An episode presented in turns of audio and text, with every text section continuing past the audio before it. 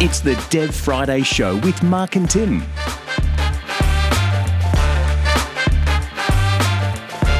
Oh, I? I know, no, no. It's it, it is the Dev. It is the Dev Friday show. Tim just Tim just forgot to hit record, so he was slow on the draw to introduce it, and then Mark is realizing that he cut himself shaving. I don't I know. did. what's- I must I, I, don't, I don't know what's going on. I I obviously I, you know, never have that problem. I probably should look at myself in the mirror in the morning, but on Fridays I only look at you, Tim. when I We- watch, when I watch we- the video back, that's when I actually see myself. we know that's not true. We know that's true because basically you watch yourself. That's that's what I have come to realize in this whole thing is, is- and then you then you watch the video again and try to turn it on to HD and you see yourself in HD and all that oh kind gosh, of I gotta- I all that stop kind of fun this. stuff. I. What a start! A little rocky, a little rocky, but we're both I think streaming. I think we both hit record. I don't know. did. Who knows? All right. Man, I'm like, I'm like, a Uh, yeah, you- I think we may need to. Somebody needs to call the the emergency room for for Mark and get him shipped Yeah. over to get him shipped over there really really to turn quick. off my so video. It's gonna get obscene in here. I'm gonna. What am I gonna do? I'm gonna turn off this, turn off that. All right. So this is like I think this we new level of unpreparedness on this one because you just dropped in like 30 seconds before we started, and you said something that surprised me. I must admit, I was taken aback by it a little bit. You said you had to reboot your computer. I thought you were running Linux. No, it's it's been smooth sailing except for OBS is a little, bit flaky. It's it's a virtual cam feature in OBS, which I love. Oh yeah, yeah, yeah. I love using OBS to as my uh, primary kind of video.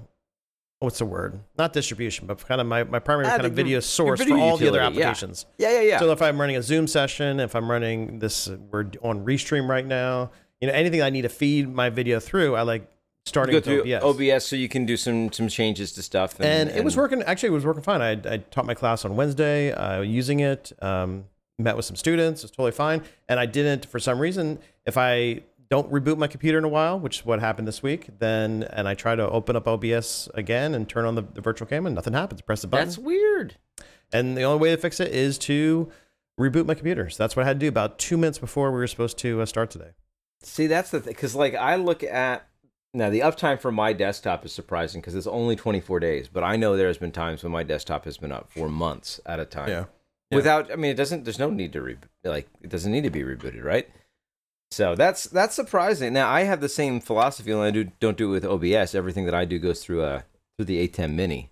Um, so Look I at you, sound professional. I there. know, I know, right? So I The can ATEM do, Mini. I can I can punch different things because well because I take feeds from the different computers. The thing that Zoom that's ter- the thing that's terrible about that Zoom if you do a screen share has it's like a high fidelity screen share most of the time. Mm-hmm. But if you're just sharing your video or you're Yep. like mapping your input video to your to your can what Zoom thinks is a camera, it does not it does it it does there's there's much compression going on that is not good for text. Yeah, and you will see this if you if you are a developer and trying to share your screen with other Mhm. developers and trying to show what you're working on. If you just if you forget to share your screen, you're just talking, and maybe you have like me, you're switching the through like OBS or some type of video editor, we can switch to your between your desktop and your camera view. I'm doing that behind the scenes, like outside of Zoom. But Right. then if you forget to share your screen, they'll say, "Oh, I can't, I can't read it. It's like fuzzy." Right, And it's fuzzy because then you have happened, to like share. Well, and for me with Zoom, you have to go share screen. Then you say share content from a second camera, and you actually share the camera. And then it's weird too because it still has your face sometimes, like like it's actually your video feed plus your share. It's weird, but yeah, yeah. I, we actually have a sticker that I don't know. I think my camera's reversed, so I don't think anybody can read it. And obviously, if you're listening to the podcast, it's hard to read I but it's read. little it's a little it's a little sticker that says you sharing and it has the share screen button because of the amount of times some people on our team talk and then you're like wait do you think you're sharing your screen like you're walking us through something do you think you're sharing your screen it's like oh i thought i was sharing my screen so we have a little we sent a little sticker from the for the last dev meeting you know that gift box that gift box that you didn't get you yeah, that, I'm, that I'm still waiting for it. They're Still waiting for it in the mail. bunch of bunch of bunch of stickers The one bunch thing I hate about. Zoom though, when you share your screen, that annoying bar at the top. Oh, I know you can. You can I know never you can move it. Put it you in can, a good place. And if you have dual monitors, if you remember, you can move it to an, your other screen. Other monitor, yeah. But I've actually had that actually crash Zoom on me too, so I don't know if I'd highly recommend it gets confused. It gets confused when it's not in the screen you're sharing. But it's yeah. so difficult when I'm trying to share my screen and per, per, for the purposes of sharing code or sharing what I'm doing in Mm-hmm. an application, and my cursor is moving around. And if your cursor goes up to the top there, that bar takes over, and it takes forever for it to go away, and it's just It it's is super so super annoying. so annoying. The one thing I can't figure out too, I think I finally actually realized how this works. But have you ever used the annotation tools in Zoom? Like to Um, write on a screen my colleague- sharing? My colleagues do because they, they do when they do their their critiques or their reviews of student Yeah. work, they'll mark it up. I haven't. I don't know. I, I I think I tried it once or twice, but I haven't uh, haven't played with that too much. I find that once I get in that mode, I, I, I can't figure out how to get out. Mm. it's like I just want to click around normally now and, and it like takes over. I think it's right click or something got me out of it the last time. I was like, oh, is that what they, that how they do it? But no, I'm, I'm actually, I don't know if I would say excited because right now, for those who, who know my setup, um, I have my Linux desktop and then I have my Surface Studio laptop. And the Surface Studio laptop is what I do all my Zoom or this show on. Um, and uh, it has another, it has a second monitor too that I have Slack loaded on all the time, so I can, you know, have this separate from my code. But when I'm talking with devs in the team and I have to share the code, it's like, well, if I just hit the button on the ATEM that puts me down in the corner, which is great for presentations, right? Like it's great for that YouTube, like, hey, my head's still going to be in the bottom corner, but I'm going to show you the screen. But it's terrible because Zoom doesn't do a great job of that. And then I have to click, click, click, click, share screen, do all this weird stuff. So I am kind of excited to hopefully transfer my use of Zoom over to my desktop machine. We'll see then how well Zoom runs on Linux. I hear there's some interesting things. Yeah, that's the other thing too. It's kind of interesting too. Like that. Linux is a beautiful thing. It's it's amazing. It's so my, my computer's running faster. My laptop especially is running faster. My uh, my we talk about your Windows Surface. I have the Windows Surface Go laptop, I love Linux on it because it just feels like a faster battery life, eh, give or take. It, you know, I don't I don't think it's much of an improvement from when it was running uh, Windows on it, but definitely from a speed and Yeah. just responsiveness. Yeah. Oh, and, and Emacs, Tim, it runs so smooth on Linux. Like that's honestly that is we the have reason such why a large I went listener base that that's is like why I went back to Emacs Linux on, on Linux. Yeah. Linux on every on every one of my computers. I even installed Linux um, Pop OS on my school my school work computer, my Right, office right. computer. And now it's like the drive is encrypted. So if I do anything fishy at school, they won't know. It's encrypted. It's on Linux. yeah. It totally requires secure. your password. they can't track in. me No. because I'm running my VPN. It's perfect, right? Yeah. Look at you. Look at you. We're back into this weird, like, you know, money launderer But- or professor type of a. But there question. are like you, you mentioned, there are like certain applications are a little bit not as well supported on Linux as they are on Windows. Uh, like I was talking about with OBS, like the OBS does one run really really well on Linux, but then the one feature that I really like is the virtual cam feature that I could basically run the video feed through other. Basically creates like a virtual camera. that I could assign that virtual camera in other applications and it's I have to install like an extra plugin for it for that to add that feature, and uh, that plugin just doesn't seem as reliable on. But on Windows, it's it's totally smooth. It always works and it never crashes on me. It runs, it feeds it through any application, and it's um seems seems to be well. Zoom, yes, there are Zoom seems to be a little bit slow and clunky. I've heard that Zoom gets confused about your audio device.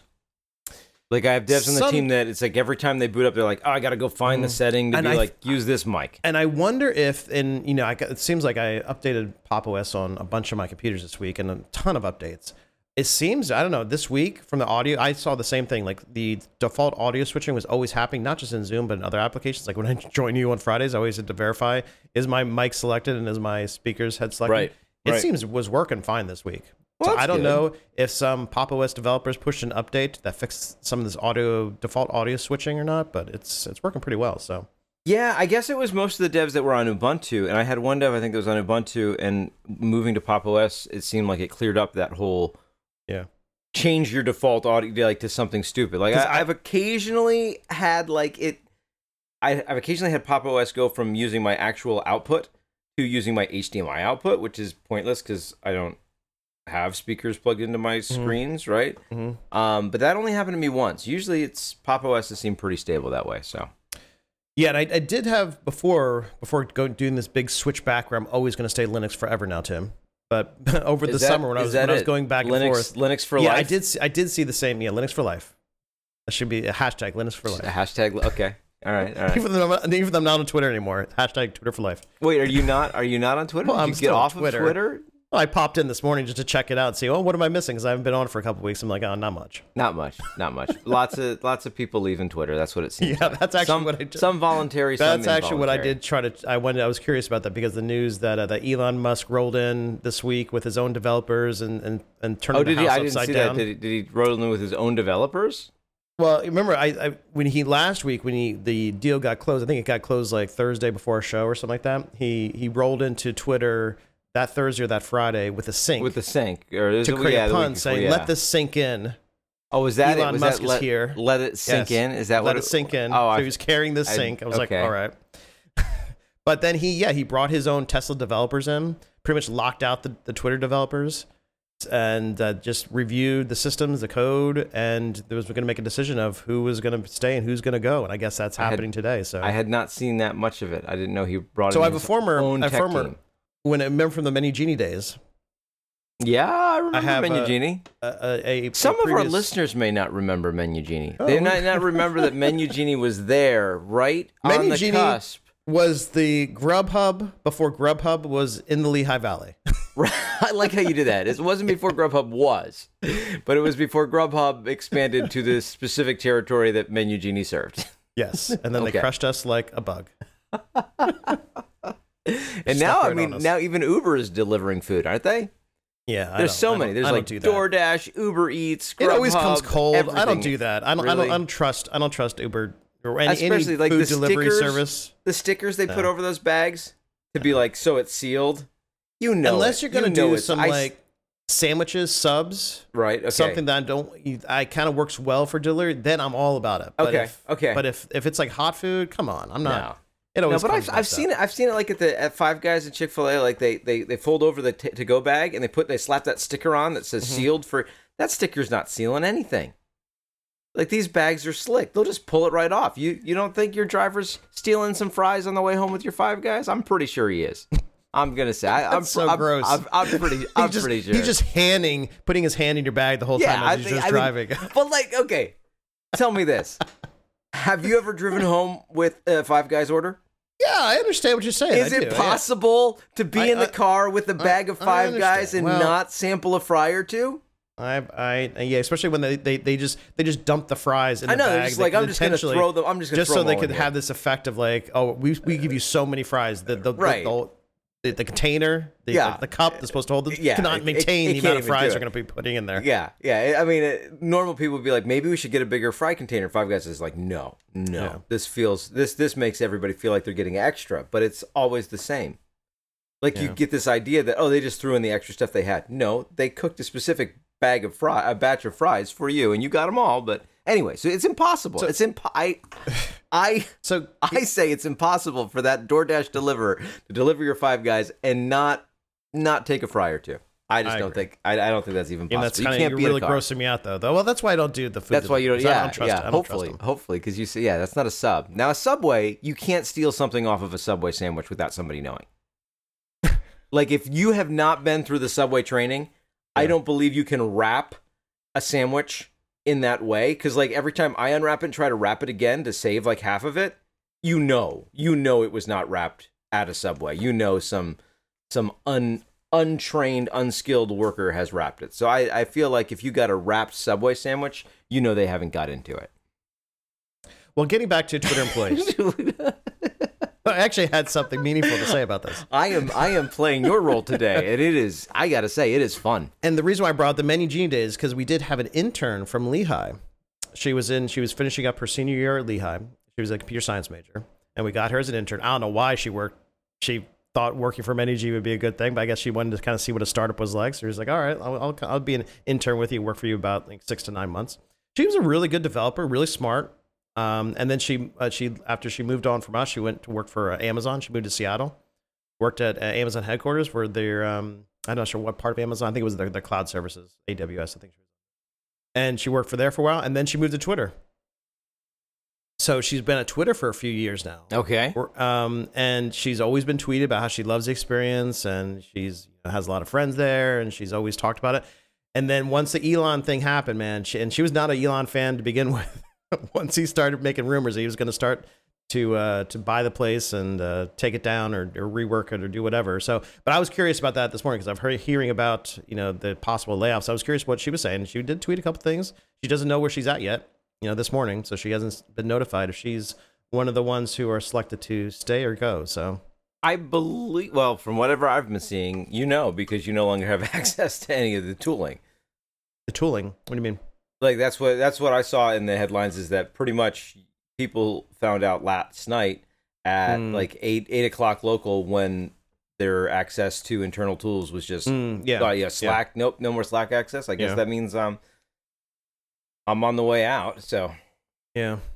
So I don't know. Uh, it's it'll, it'll be interesting times, especially I think Yeah, not yeah. just not just with Twitter. Well, I don't know. We talked about how I I'm, I'm not I'm not a huge fan of what Elon I think is going to be doing. He's going to turn to WeChat, the, the the American version of WeChat, and the last thing that I want is my identity to be to be tied to a payment system that somebody can control. So I don't.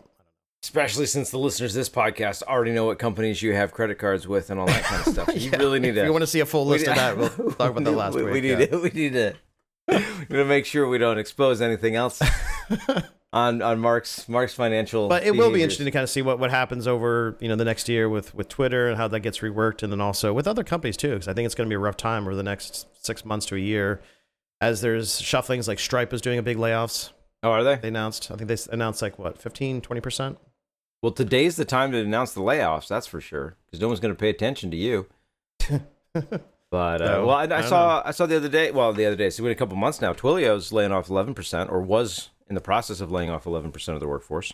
So, uh, but the one thing out of it all, I know, I know it's uh, we probably shouldn't be talking about it because there's varied, varied, and very passionate uh, opinions about all of this stuff. But like the one thing I see is these twelve-hour shifts, and and Mm. and you know, you know, we we have to work hard to deliver these goals, and I get it. I get like the point, but to me, that's never that's never resonated with me for uh, for Mhm. work. I don't find my like I don't find my meaning from work. I'm sorry.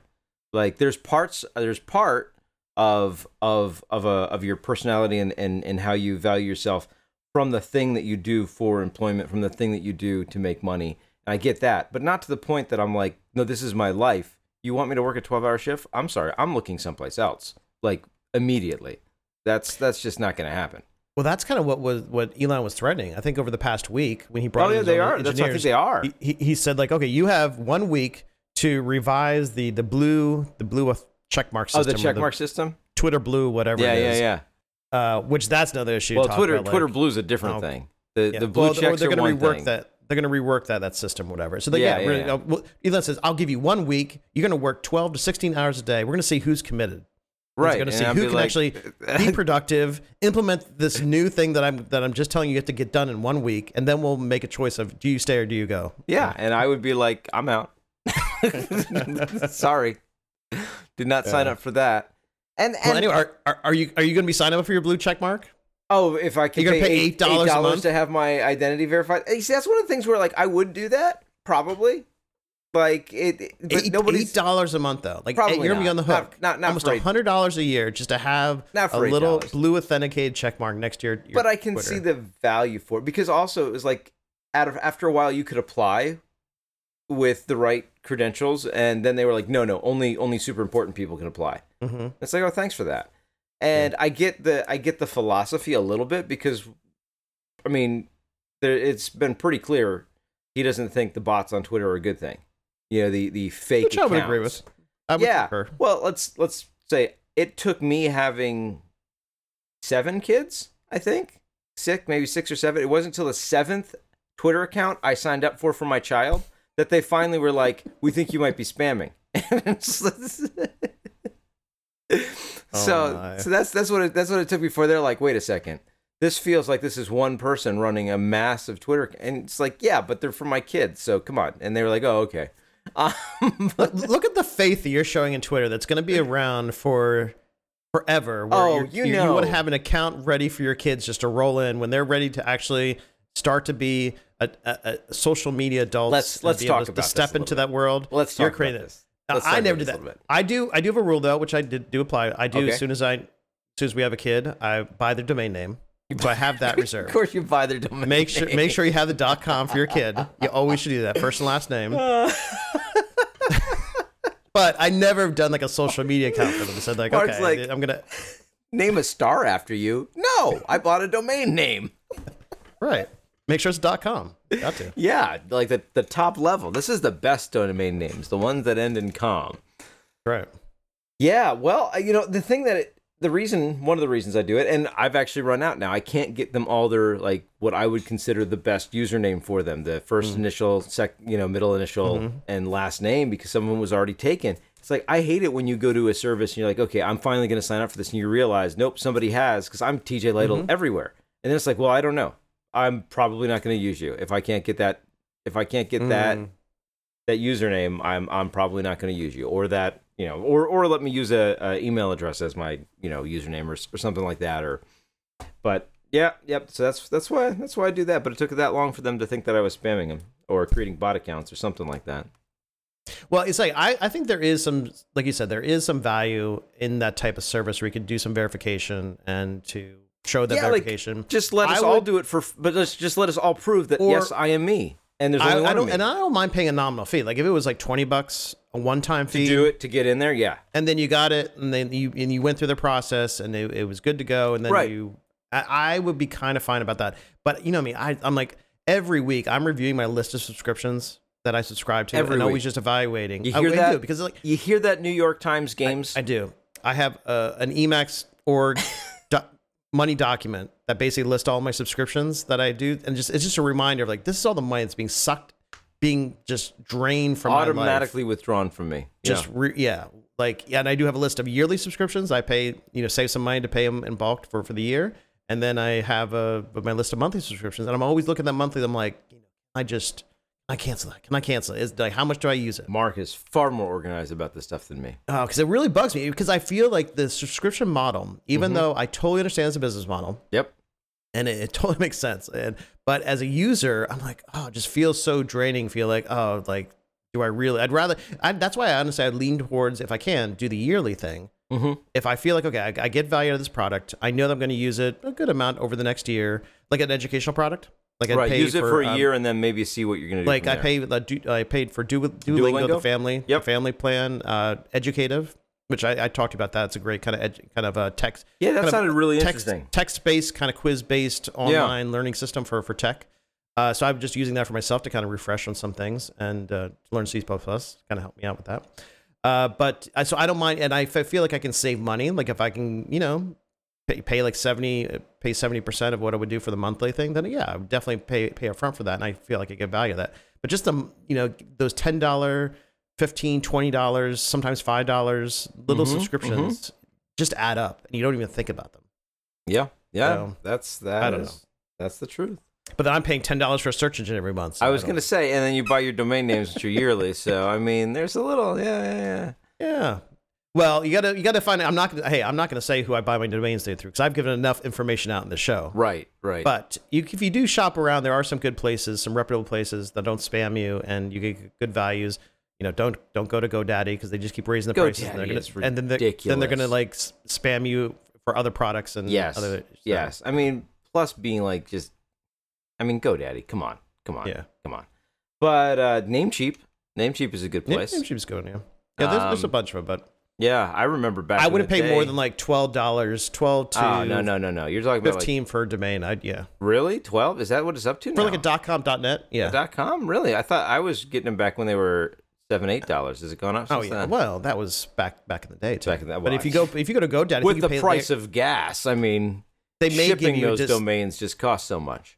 they like to give you a discount for the first year, but then they're going to jack it up to twenty dollars a year. Is that what they do?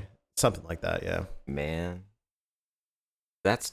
But I get you a- know, I had a thought. You were talking about all the services. I had a thought, and I could just Yeah. completely went away. So I don't know what it is now. getting back to Emacs, Tim. Getting, we, I, we, we weren't there. We, we, you talk about it, but we weren't there. But Getting okay, back getting to my favorite tool on back to Linux. Emacs. All right, my. Doom Emacs, and Mhm. nothing I discovered. I think it was actually I discovered it last week, but I didn't really talk about too much. Was the fact that I know I did talk about GitHub Copilot.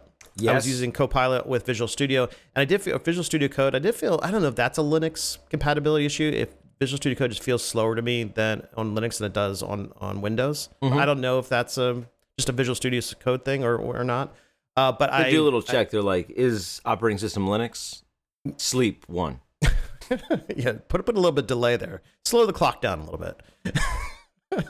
so I was I was thinking, okay, I, I was really liking enjoying uh, GitHub Copilot, but in Visual Studio and Linux, just kind of felt clunky, felt kind of slow. So I just did some searches, like, can I actually get Copilot running with Emacs? And there is a developer who has an Emacs package that for that because um, if you look on GitHub Copilot's site, they have plugins for um, the JetBrains, they have uh, for Visual Studio, and also NeoVim, which is a variation of Vim uh, as like a Vim plugin. So what this developer did was he converted, uh, you know, took took the open source uh, NeoVim plugin and converted, made an Emacs package out of it, and it works great, and it's super super fast. So I'm like coding along in my Emacs and my my my visual mode, Vim mode, and kind of moving around and kind of seeing the auto completes that happening, and I'm getting giddy, Tim. Like I like the suggestions that it's making. It's so funny when I'm like using it, like the either from the one line to the two line suggestions that it says it's good. I'm like, oh, yeah, I was gonna write that anyway. Like you read my mind. Now I don't have to write it. It's like it, it Were really you gonna seriously is write like it? magic. Or was that the algorithm of a professor at a at a at a college that you just thought after you saw it, you're like, oh yeah, that's what I would write if I was him. So like the one line completes have been magical. I love that. And then also something happened. this One line week when I completes was- are like a if, and then all of a sudden you're like, well, obviously you mean the variable right above it, and Yeah. probably the variable, you know, some other thing, and oh, look at you did something similar, so let me guess. So those type of one line completes. And so for this week for my object oriented programming class, I was Mm. trying to give them like a starter kind of game template. So I was like to kind of speed up towards the end of the semester. I'm going to be asking them to make a game. So I thought, well, why don't I just give them some some kind of starting files that does a lot of boilerplate stuff? Because I really, you know, I, I I don't mind if I give that code for them and then they can uh, build on top of it, right? And also kind of similar to what would happen in the real world anyway. So I was writing some uh, some class files to manage like the window, like a game window. So I start up a new, you know, window.py, and it was a, a Python class. I just did class window parentheses. It suggested to me, like I, it must have been like a hundred lines of code. And I looked at it, I was like, oh, okay, really? And I looked at the suggestions, like, oh, why not? Why not just hit tab? Let's see what it does. so a hundred lines was, was inserted into my code. I looked at it, and it, it did make sense. It was like it was mostly properties and getters and setters.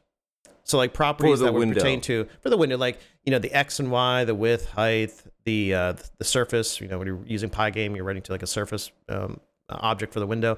So like a lot of different properties and getters and setters to to modify uh, that. You know also also some references to Pygame and how for drawing to the window, and it it worked. Now it wasn't perfect, which especially the large blocks of code is not 100% perfect. I did have to go back and you know rename a couple things or to my preferences or to just to maybe or delete a couple things. But the suggestions that i made i was like wow this actually it saved me a huge amount of time to basically have this uh, like over a hundred line class file that i didn't have to write myself. So i was like okay good. So like i said I, every time this happens too i get giddy. I laugh inside because i'm like this is like a pleasurable experience. I'm like i'm, I'm really enjoying programming right now. Programming fun again by not actually programming. exactly. so like I was using it as, as a teaching tool to do like live coding. I was like I was talking about, which that's been a great Right, right. experience because it's it's it has sped up the the time me actually had to physically type the code in front of students, but just also just putting together large amounts of code that just like See, especially the boil that's the- the, the- the one time it makes stuff? sense because you said physically type, yeah and you do actually physically type.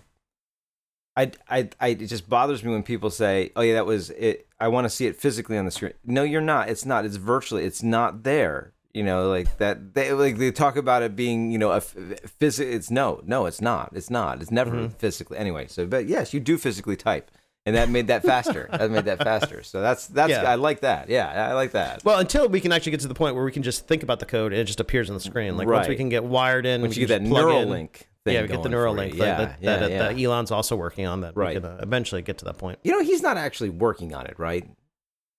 He's convinced people to work ridiculous hours and sacrifice their lives to try to create this. That's a different thing. Yeah, yeah, okay. Um, sign me up. Beta See, beta, version one. Beta version. Plug just- me in. Let's go. Uh, Bart's like, I don't want any of your Twitter thing, but yeah, yeah, something that goes into my mind. Sure, let's do it. Let's do it right now. Yep, yep.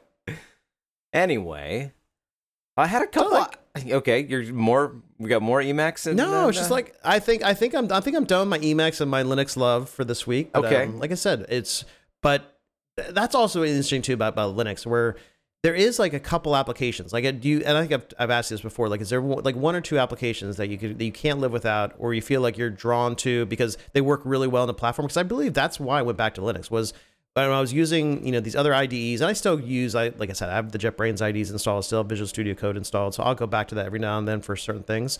But the reason I was drawn back to Linux because I was trying to use Emacs on Windows, it always just feels felt like a clunky experience. But then once I went back to Linux, it's it's super fast, smooth, and it makes my like I said, it, it makes my job of what I do every day by either preparing code or, or working on projects or it makes it just a better experience. So, like the tools are so so important for for developers for just feeling good about what they do. I think, at least for me, it does. Yeah, for me, they will say applications I can't live without. I mean, it's it's going to be JetBrains IDEs. Mhm. Like that's that's easy. But then because of my unique setup with different machines, um, Synergy or Symless or whatever you want to call that project, which was based Mm. off of the well, Symless is the company that kind of took over the open source project, which was Synergy. They made it. It is now commercial. I pay for it. There's another. There's a new open source project that's not the commercial version. Yeah, and I, and there is one thing I'm going to do, which actually brings up a good point. That's the Symless product because I do have a couple Macs that for some te- testing purposes, Mhm. like just some like you know this trash can Macs. Oh, those, uh, really? Those those old. I have a couple because because we had like a bunch of those at school. That Oh, okay. We, we, we moved away from those to a uh, we upgraded to a PC lab. So I have a bunch of these and I actually want to I'm sorry. network Did you them say together. that you went from a Mac to a PC and we consider that an upgrade? I like that. yeah. So I have the, these trash can computers, which I fit nicely around my desk, but I don't want to tie them up. To, I don't want to connect these another monitor to it. trash can That's what they look nicely like, around little black trash cans. desk. and you can you could actually the toss stuff. are 'cause like, it has like an it has like Which an one do for, I empty? It, it has for it has like an opening for the vent, right for the air to come out. right. You can just toss You just, like, you know the- tissues or whatever trash in there. It'll, it'll collect it. It will. There. yeah. I'm shaking it like I don't know why my hard drive's not functioning the way it used to. It's a to. very heavy trash can. very heavy trash can. Okay. But anyway, I do. I need to hook it up because I want to do some testing on it, and Mhm. also if I do any iOS development, I need to have a Mac available. yeah, to yeah, so I have yeah. a couple. I couple I took from school just to borrow because you know it's what teachers can do. What teachers do. And yeah. um, so, but the Symless product you're talking about is kind of interesting to me because I could run the their app on my Linux and on the Mac and be able to kind of control the Mhm, Mac mhm. on like kind of bring up its screen on one of my screens. Like, how's it work? No, no, it's not bringing up the screen. So that you just use VNC for, right? That all Mhm. that all exists. Just launch it, log in, boom, you're there. Mhm. Um, what what Symless does is I actually am running, you know, my Windows box, my Linux box, maybe something else in the future, who knows? And then because I have it running across all platforms, I can move the cursor from my host computer, which is my right now my Linux desktop. I just move it Mhm. across the screen into the Windows machine. So the Windows machine is actually running. I have it screen up. So for your use case, it would be like if you put a screen on that Mac and put it on your desk. Mm, okay. so Now it's like you a could just- problem. So, I- like I said, I still need like like a VNC or some type of. That's what you would use. You would use that of- instead of. Symless. Symless works when you're running multiple computers and you want to actually have the screen up. You just don't want to have to have another keyboard and mouse. So it's it's the KVM solution. Is it the Um, no, because think that- that KVM has the video in it, right? So KVM is Mhm, switching from mhm. computer to computer with one screen. This is saying, no, I expect that every computer I'm controlling has a screen. So, like I said, my, my Linux okay. box has three screens on it. I have the Surface Studio, which has this Surface Studio laptop, which has obviously a screen, and then it has a second screen underneath it. So I just say, hey, let me use my keyboard with Symless. I can move my, my mouse from one from my Linux box right across, you know, the little gap right into Mhm. the Windows um, box. And what it's doing, it's basically doing VNC only without the screen on the Linux box. So it's like you don't have to see the screen because you're you have the screen in front of you. So I just move the mouse into there and I can do whatever I need to do. Uh, it does support like some clipboard management, so I can copy paste text from one from one computer to the other. Um, but yeah, no, that's it's to me it's nice because then I actually do have multiple computers and I leverage the fact that they're multiple computers because one's for you know doing research and and Slack and all that, and the other is my dev system, which I don't have to context switch away from. I can kind of see Slack and go into that easily Mm-hmm. and and communicate with people because it's all the same, all the same keyboard and mouse. So, but no, for you, if you want to do that, I would just run VNC on the on the uh, on the on the Mac and then launch Yeah. it launch it inside your other computer. All right, all right, do that. So it's the opposite of a virtual machine. It's a real machine. You just you know connect to it through uh, through VNC. Anyway, I thought it would the, the Symless would actually provide me that type of VNC. It would almost be like all in one or something like that. I could just put it work, but but, VNC but too. VNC is it. That's the thing. Yeah, yeah. Um, use I think it's the same. I don't know if it's the same underlying code that like VNC uses for keyboard and and and you know input device management, but it's it's definitely similar. Um, and how it maps and says, "Oh, I know where you are," you know, because it's keeping track of where it is on my on my Windows screen. Because as I move the cursor over, it's like, "Oh, now you're no longer in it. Now I'm going to start moving it on your host machine again." Um, and it's works pretty. Wait for it. Wait for it. Seamlessly. So Mm. yeah, and I'm it, that's one of the, that's one of the things that I like. I could not work without. So I I need that for sure. And one thing I also rediscovered this week too, because I was Really? teaching it in my classes. Because the way I teach my, my web design classes, I, I run them through the whole gamut with you know learning how to do responsive design with with with uh you know media queries, then Flexbox, CSS Grid, you know all these modern kind of layout systems within CSS that that um, students should know. But then I then introduce CSS frameworks to them, saying, okay, you know this is Bootstrap right, right. Foundation. My favorite one, Bulma, which I haven't used in a while, but I because I, I mo- mostly introduce it to students, and I used to use it on a bunch of projects. I went back to it this week. I was like, wow, this is a really, really elegant CSS framework, and how the classes are defined that you use, you add to to to, your um, HTML elements, and the, responsiveness. It's built on Flexbox too, so if you understand Flexbox, because that's also I like showing the students how to do this without a CSS framework, and then when you introduce a CSS framework to it that's built on top of the systems that they're learning about, then it actually you can say okay, it actually makes things a lot easier. Then if you need to modify it or make changes to it, when you overwrite it with your own CSS rules, you're able to do that. So I went back to that CSS framework. Like you remember about Bulma.io? Have you ever seen that? I remember framework? seeing it years ago. I think.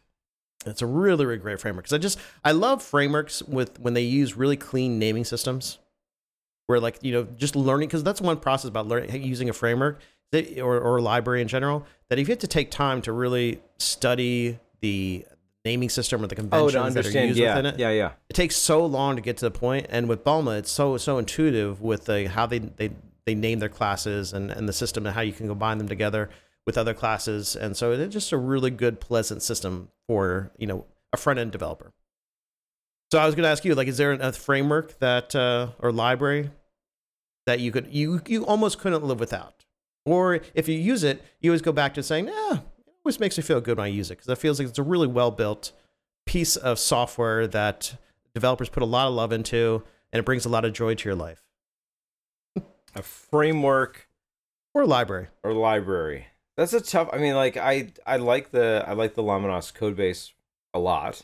You know, when I need some type of component. Um, but if uh, a library, I would honestly say for me, well, from a PHP developer standpoint, you can't live without Composer, which is the dependency management system, right? Like you you could you could you could install libraries and packages without it, but I don't know why you would. So yes, Composer. well un- un- unless you have npm No. um, Composer, which manages all the PHP dependencies, and if I'm going to spin up a project, it's going to be Composer and PHP Unit. Um, oh, but I love from a mocking standpoint for testing, Prophecy. Prophecy is Ooh, my okay. my favorite mocking library, something and that new for comes me. from the So PHP the PHP spec um, people. So I, I I like its I like how it treats mocks um, a little bit better than the built-in PHP mock for, for it as a is it a full testing framework Mm, uh, prophecy, just a mocking Prophecy is just a mocking and assertion. Um, okay so you still use oh i see it still uses php unit you can use PHP Unit or you can use other Yeah. testing frameworks. okay It just builds that mock object that then you can make assertions on. Hey, did this happen? Or I expect this will happen. And I really like the way it behaves because it allows you to change the predictions with other predictions. So you can almost say, hey, if I set the username to Mark, then when I call get username, it should return Mark. And then you're like, well, aren't you just basically Mhm. describing the behavior of what you're mocking? Well, yeah. And when you have to use a mock, but you have to have some of those like, well, I don't really want to assert or make it fragile and say whatever you give me, I'm going to, you know, I expect you to, I expect you to give me Mark. You can just say no. Whatever you pass in as a name, when you say call get name, I'm going to return whatever you last passed. So you can actually mock some pretty interesting behaviors when you're in a situation where you need to use a mock, um, and you don't want to go through, say, some some tedious um, pro- or more fragile test setup on your mock. So no, I like I like prophecy a lot. Oh, look at that. But it is a PHP Ah, yes, mocking framework. yes, so. it is. Yes, it is. I mean, would it be surprising that I would be interested in anything else? I mean, That would be the day. Once you once you give tell me that you've actually not jumped ship, but you actually found this language and that you've fallen in love with it and you are you're starting to use it a little bit more than you use PHP, I will be amazed. Because you know me, I like to change my languages. do. Like I, I change my yeah, underwear. So that's more than we more than we Every need- other day. more than we needed. Yet he doesn't want to have a social media presence, folks. But, but we and I was thinking about that too. We get these after our conversation last week. Yeah, how I'm all I want to get off all the social media networks. I want to I want to I want to loofah me. I want to clean them up. I want to like Right, right, purify right. my online presence. But then I do a show with you, or I think about oh I got to get my, my blog back online so I can start you know putting messages. I don't. I think what I, my issue is. I, I want to basically have control over the platform where I put my content. Perfect. I think that's my I that's like, my thing. I like that. I like Like that. I like I like putting content out there, but I want to I want to almost I want to own the platform in a sense, So- or have an uh, ownership stake in it. Here's something. So I after our conversation last uh last week, um I'm just trying to pull it up right now. Um I took a look at the new Blue Sky, Mm, the AT or the AT protocol. I, I'm guessing they're calling it the AT protocol. Um from a developer standpoint because obviously I've not been invited to whatever thing that they say is on a wait list, which I don't even know that they have anything. They just want a sign up list. So Is it Blue Sky Web? Is that what Yeah, it is? Blue yeah. Sky Web.org? yeah. Okay. Um, yeah, I haven't, I haven't. I know you talked about this. I've or- heard about this, but I haven't. or taken, haven't AT, taken a close look at it. atproto.com um, Mm. is where you'll Mm. get stuff about the the at, at protocol. But it seems like it's very much focused on identity, you know, validating who you are. And then when you look at how you're going to store your data, um, that's what and for for people who who know how Mastodon works and all that, maybe maybe I'm wrong, and I will admit that I don't know it well. I'm just looking from the outside. What I saw, the feel I get from the Mastodon crowd is, yes, we have this federation thing where you don't have to tie your content to one place like Twitter or even say Facebook you can you can sign up at a Mastodon server that reflects you and your personality or your you know whatever um, that you're comfortable at, and then you can federate it so other people can follow you. So they don't have to be on the same Mastodon server. So you don't have to be on like the PHP server. I think is what I'm on. Um, you can be on your you know, you know code of or language of the week server, and then you can follow my user, and that makes sense and it and it works. But I believe like that's where the federation stops it doesn't allow me to easily i may be wrong but i don't see how it allows me to easily say you know what i want to jump ship from this i want to i want to join a different mastodon Mm. server and I, I i want my data to follow me when you read Yeah. through the at protocol docs they are very much trying to set that up where you can it's and it it feels they don't say blockchain but it feels very much like a your history is is in a cryptographically signed or, or whatever log of sorts and it can be stored in multiple data repositories so you can put it Yeah. in multiple places and if you decide oh i don't want to use that data repository anymore i want to use this one over here completely fine And does it have a way to revert? So let's say if if your information is being federated between multiple systems or networks, and you decide, okay, like me, I want to pull back a little bit and make be a little bit more private. I- can I revert that and since pull that information? i don't out of those know networks? i don't know about that because i'm not i'm you know that's my interest doesn't lie there that's what much. I I think that's what I want control of. So let's say if if I think if you I deleted be- it, it would just be deleted. yeah, it's let's say you and I become enemies, and we Oh, say, right, okay, we can't do this podcast anymore. Right. Well, I have I could we could have control to pull that information out, right? Oh, to pull Same out, thing for my- to, to like remove the podcast stuff. The R, yes, I can remove the RSS feeds from all the the networks, from Podcast 2.0 Index, from the iTunes Store, or the you know iTunes I would RSS feed. think you'd be able to do that. So I know you, but you have control over that. That's what I'm saying. And just like if I have my website, if I was like, all right, I don't I don't like the content on my Yeah, website, I want delete to it. pull it down. I've I have control over that, Yeah. right? That's that's what I want. And since I don't, I would I would be very enticed for be part of a social network or Yeah, social I feel yeah, system. yeah, yeah, because you can transfer your data repository. You can say Because I no longer want it here, I want it over there. So you could just say I no longer want it here without the over there part. Yeah, and and and Facebook, I think it was it Facebook or Instagram. I can't remember. One of them does provide a way to download. Your, yeah, there's your like information. a export all my stuff.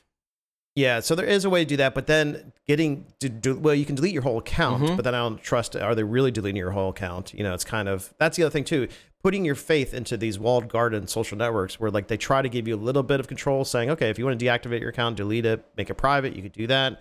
But then to really be sure that your data is pulled out of there, if you just if you want to, let's say, pull it out and place it somewhere someplace else, making you know, kind of guaranteeing that happens, I think that's an important feature to have.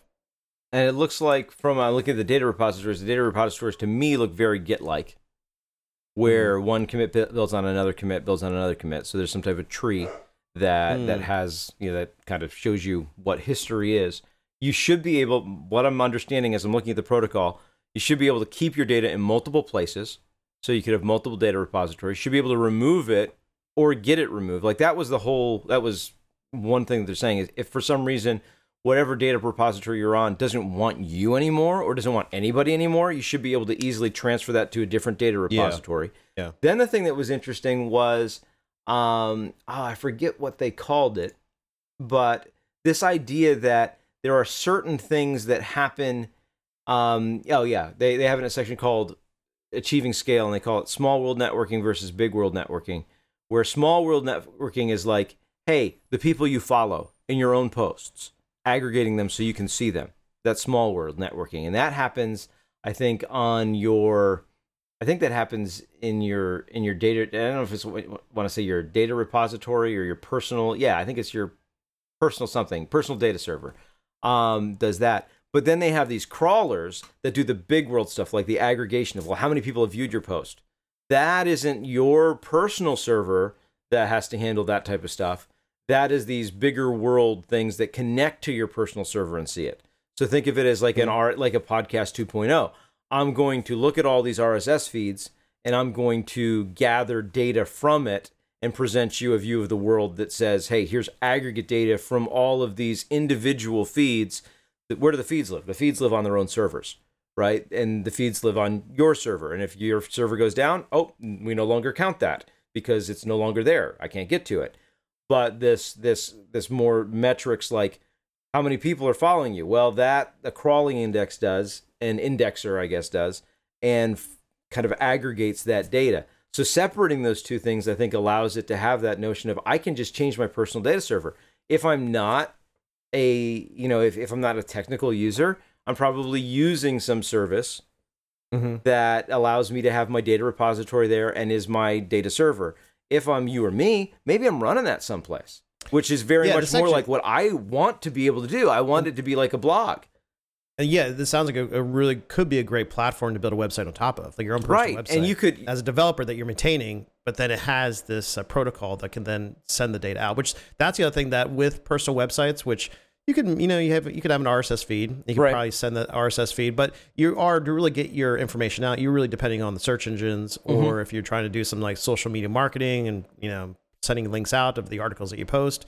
That's when that's why everyone went to Medium, you know, Right. because it gave you that platform. If you're a writer and you like to make posts, well, that gives you distribution medium or medium uh, mechanism to do with your personal website. Yeah, it's a little bit more manual or you know Yeah, process. But this sounds like a great feature that you could add if you build your website on top of, and it could basically federate your, your data. That'd be and to me it feels like if you wanted your own personal kind of like site blog okay maybe i'm putting out different content. Some things are long form content. Some things are shorter just you know tweets essentially little you know whatever we micro blogging was the term that they used before everybody just coalesced around twitter. Um, you could probably connect that and say oh when i put a long form post here's the here's the here's the small version of that and that can go out on my you know on my at protocol as oh that was a post because i'm guessing there's some limit or maybe you want it to have some mm-hmm. limit right and it can refer back to your link but you you should be able to say oh it's all the same thing it's not like it's an integration between you know my blog and twitter where I have a summary that I tweet that post. No, it's like my blog. Then when when you look at it from a from a at protocol standpoint, just reduces big long form posts to small thing. You know, re- takes takes image posts and just does the thumbnail. You know, does whatever it needs to do to communicate with whatever this is, which is kind of like you know not known yet exactly how it's going to shape up and work. Um, but I feel like you can have a much tighter integration where it's like, well, this is my way I want to communicate, and other people can kind of subscribe to it through these mechanisms. So it feels to me like kind of the next version of that RSS like self publishing concept with this layer of federation and identity over top of it to make it easy for interaction to happen and people to actually take that next step and say, "Oh, how do I how do I comment on your on your on your on your post?" Well, you can using the at protocol, so you don't have to say, "Well, I have my own comment section." Oh, I want to see people's because that's the thing, right? You put comments on your blog, right? Anybody can comment mm-hmm. on it. How do you know who they are? Mm-hmm. Well, maybe you make them have a WordPress login. Okay, not everybody has a WordPress login. But if it Yeah. can be a more universal thing where it's like, oh no, I know I'm I'm just dropping in. This is all over, you know, this at protocol notion. If if if it if it takes off and if it you know gains ground, and you can just But- comment and it'll have your identity tied to it. Yeah, it isn't. I'm I'm super on board with this. I'm looking at the site at proto.com. Yeah. atproto.com, where you can see the, like the, the the technical information about the proto, which I signed up to be uh, part of the list here, so that's good. So because not, it's interesting. They're, they're putting the documentation, so you can actually see how kind of just generally how it's being built. I do like how their their identity system here is very simple. So users are identified by domain names in the AT protocol. These domain names map to uh, cryptographic URLs which secure the user's account and its data. I Right. love that. Yep. Going back to domain names, like everybody should have them. Everybody should have a domain name. That's right. like, and that and that's the one true source of identity, right? What's your domain name? But I like this idea that a mapping in the system, though, mapping the domain name to a cryptographic URL to basically almost then privatize your your information. Then, so that's it's kind of cool. Yeah, it looks like they're doing private public key signing things like that. If Yeah. I'm not mistaken here. Um, so then you have authenticity that yep, this is this is this user, Mm-hmm. and and then I know it hasn't been changed because it's signed. So I think it's interesting. I'm I'm interested to see where it goes.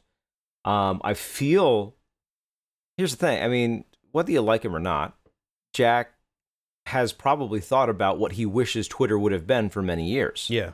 right? And I, I feel like this is maybe the oh, I see the problems, I see the issues, I see where we could have done it differently, and now I have the opportunity to do it differently. Yeah, it turned into a beast that he did not expect. I think so, yeah.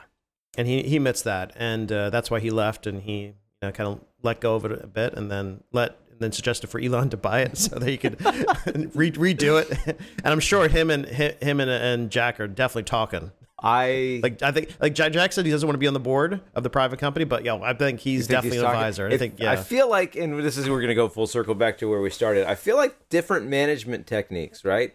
Because if I'm not mistaken, it was Jack that was saying, you know, hey, how about just every once in a while we take just a day off as a company, so you guys don't, you know, don't burn out. And Elon's like, how about you sleep in the office? How about yeah, I've got this idea. We just put beds by your desk, and when you wake up, you can just go back to fixing this thing that I want you to fix. And I can get this. This I, I can understand this. Well, we're gonna do this for a little bit to to to release the things that we need to release to get it done. But if you look at his companies, I don't know that that's ever been the truth. I don't know that it's Yeah. ever been for a little bit and then we stop. And hey, if that's what is meaningful to you is to work extremely long hours to build somebody else's dream, um, hey, there's here's good news. There are places where you can get a job where that is the culture. Uh, wasn't that your not gonna? was, wasn't that your your, your tagline? Well, a builder of other people's dreams. oh yeah, as a contract developer, yeah, I build other people's Yeah. dreams. So so there you go. And as long as you get paid well for that's, it, that's all. that's you know. exactly Yeah. Turns out sometimes they're nightmares. But anyway, turns out maybe that idea wasn't as good as you thought it was. Anyway, It al- Only if that project comes from Upwork. Yeah, only. Speaking, all right, I'll go full circle on this one. I was when it was Odesk. I think I was Odesk verified, which means I like scan my driver's license, send it to them, so they could be like, "No, you are a real person. You're not a bot on our system." Which is why opening up the Twitter verification, I think, is a good thing. I don't know that charging eight dollars a month for it is a good thing, but this idea that more people can be verified, I I found that it, it felt like there was two pushbacks to that idea. One was people saying you shouldn't have to pay for this.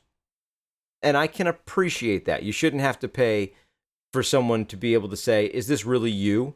Especially in contexts where, you know, for people who are well known, where there could be legitimate people posing as them, and there is a concern that, well, are you really you or not? It would be great to verify you. And you're going to say, well, yeah, but if you want that protection from people claiming to be you and being fraudulent about your identity, you have to pay us for it. I can see that being like, no, that doesn't seem right. Um, but I felt the tone of some of the we don't like that you might let people get this if they pay was more like a no, no. Only us really important people deserve to have our identities verified. Only us celebrities uh, deserve to have the I know you're not a bot status Normal people don't. They shouldn't get the I'm not a bot status. You know what, what Twitter should do is that they should do like a tiered system. So if you have, let's say, over a thousand users, then you pay this, right? Or maybe under a thousand users, pay this, right? Very nominal fee. Maybe like it's five bucks, or maybe it's a one-time fee, right? But then one-time so fee for I could most get users, behind.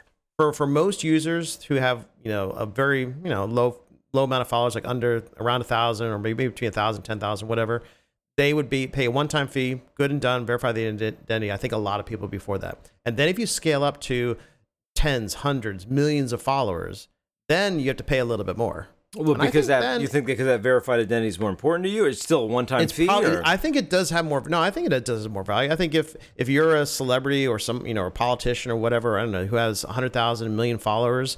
I would actually care more about my identity. So, like right now, if somebody, if I found another Mark Corbin online, Wouldn't and it's really like they were trying to steal my identity, I'd think it would be cute. I was like, all right, but eh, because I don't know if it would really hurt my my business in a sense, but or Right. you know, but I could totally understand where somebody's their identity it really is their business in a sense. There's it, you know it has a financial thing to it. I I could see that has more value, and I honestly they should and they have the money too to kind of pay for that too. Maybe I think it depends though. It depends on who you are and, and why you have the following and what money you have out of it, right? Yeah. Like not everybody who has a big following is making money off of that following. So, I mean, I, I feel like if you just said, I know what you're saying, value makes sense. They mm-hmm. they they derive more value from it. Therefore, you know you could charge them Yeah. more for it. Yeah. But I feel like on that side, more of a cost based pricing, where hey, this is the this is the what it costs us to verify your identity, and we're just going to pass that on to you. You want a verified identity? Pay us this much, and like you say, a one time fee. And it's like, yep, I'm going to submit whatever documents I need, and you can say yes, this is actually Tim then I have no problem with that. Yeah. Um, and when he says he's in Pennsylvania, he is in Pennsylvania, um, and that's really him.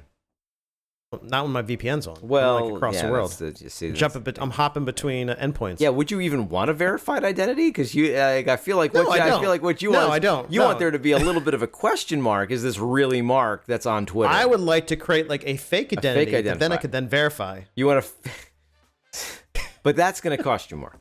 That's that's gonna that's gonna that's gonna cost you more. But we, uh, we'll probably be able to work it out. You can get a fake identity. Wow, I feel I feel like here's the thing. I feel like there are people that are selling those fake identities, Mark. And as a, Yep, as a yep, college professor, I feel like you may know people that know how to get in contact with them. I'm just saying. So uh, shouldn't be too hard. Shouldn't be too hard for you to pull that off. We'll see. But I own my own domain name. I will always own my own domain name. I. I recommend everybody to have a domain name, and that's where your identity should be. Did you know that I could not get timlytle.com? Somebody else already owned that. Yeah, we Another Tim about that, Lytle, so, yeah. So I am timlytle.net. One That's day. okay as long as you have a domain One name. day. You have. You know, do you have any service out there that waits for it to expire and then buys it? Oh yeah. I- but this that's happened to me. what I I lost did. my last name. I used to have Coberline.com. Really? And I let it. I just. I, I just let it expire. And I think I said told you this before. And then guess who bought it? I don't. I don't know. Somebody that has a business co- that says Coberline Sewage. Sorry. It's a sewage company, a trash sewage company in not- um, in Pennsylvania. I did not realize you were part of a sewage empire. It's, it's a family business. You, if you go to CobraLine.com right now, you'll see it. Cobraline.com. I can't get light. And I used to have it. I used to have it, but I got lazy. I let it expire. And then they snatched it up. Never let this be a lesson to all of our listeners. Never let your domain expire, and always listen to Dev Friday.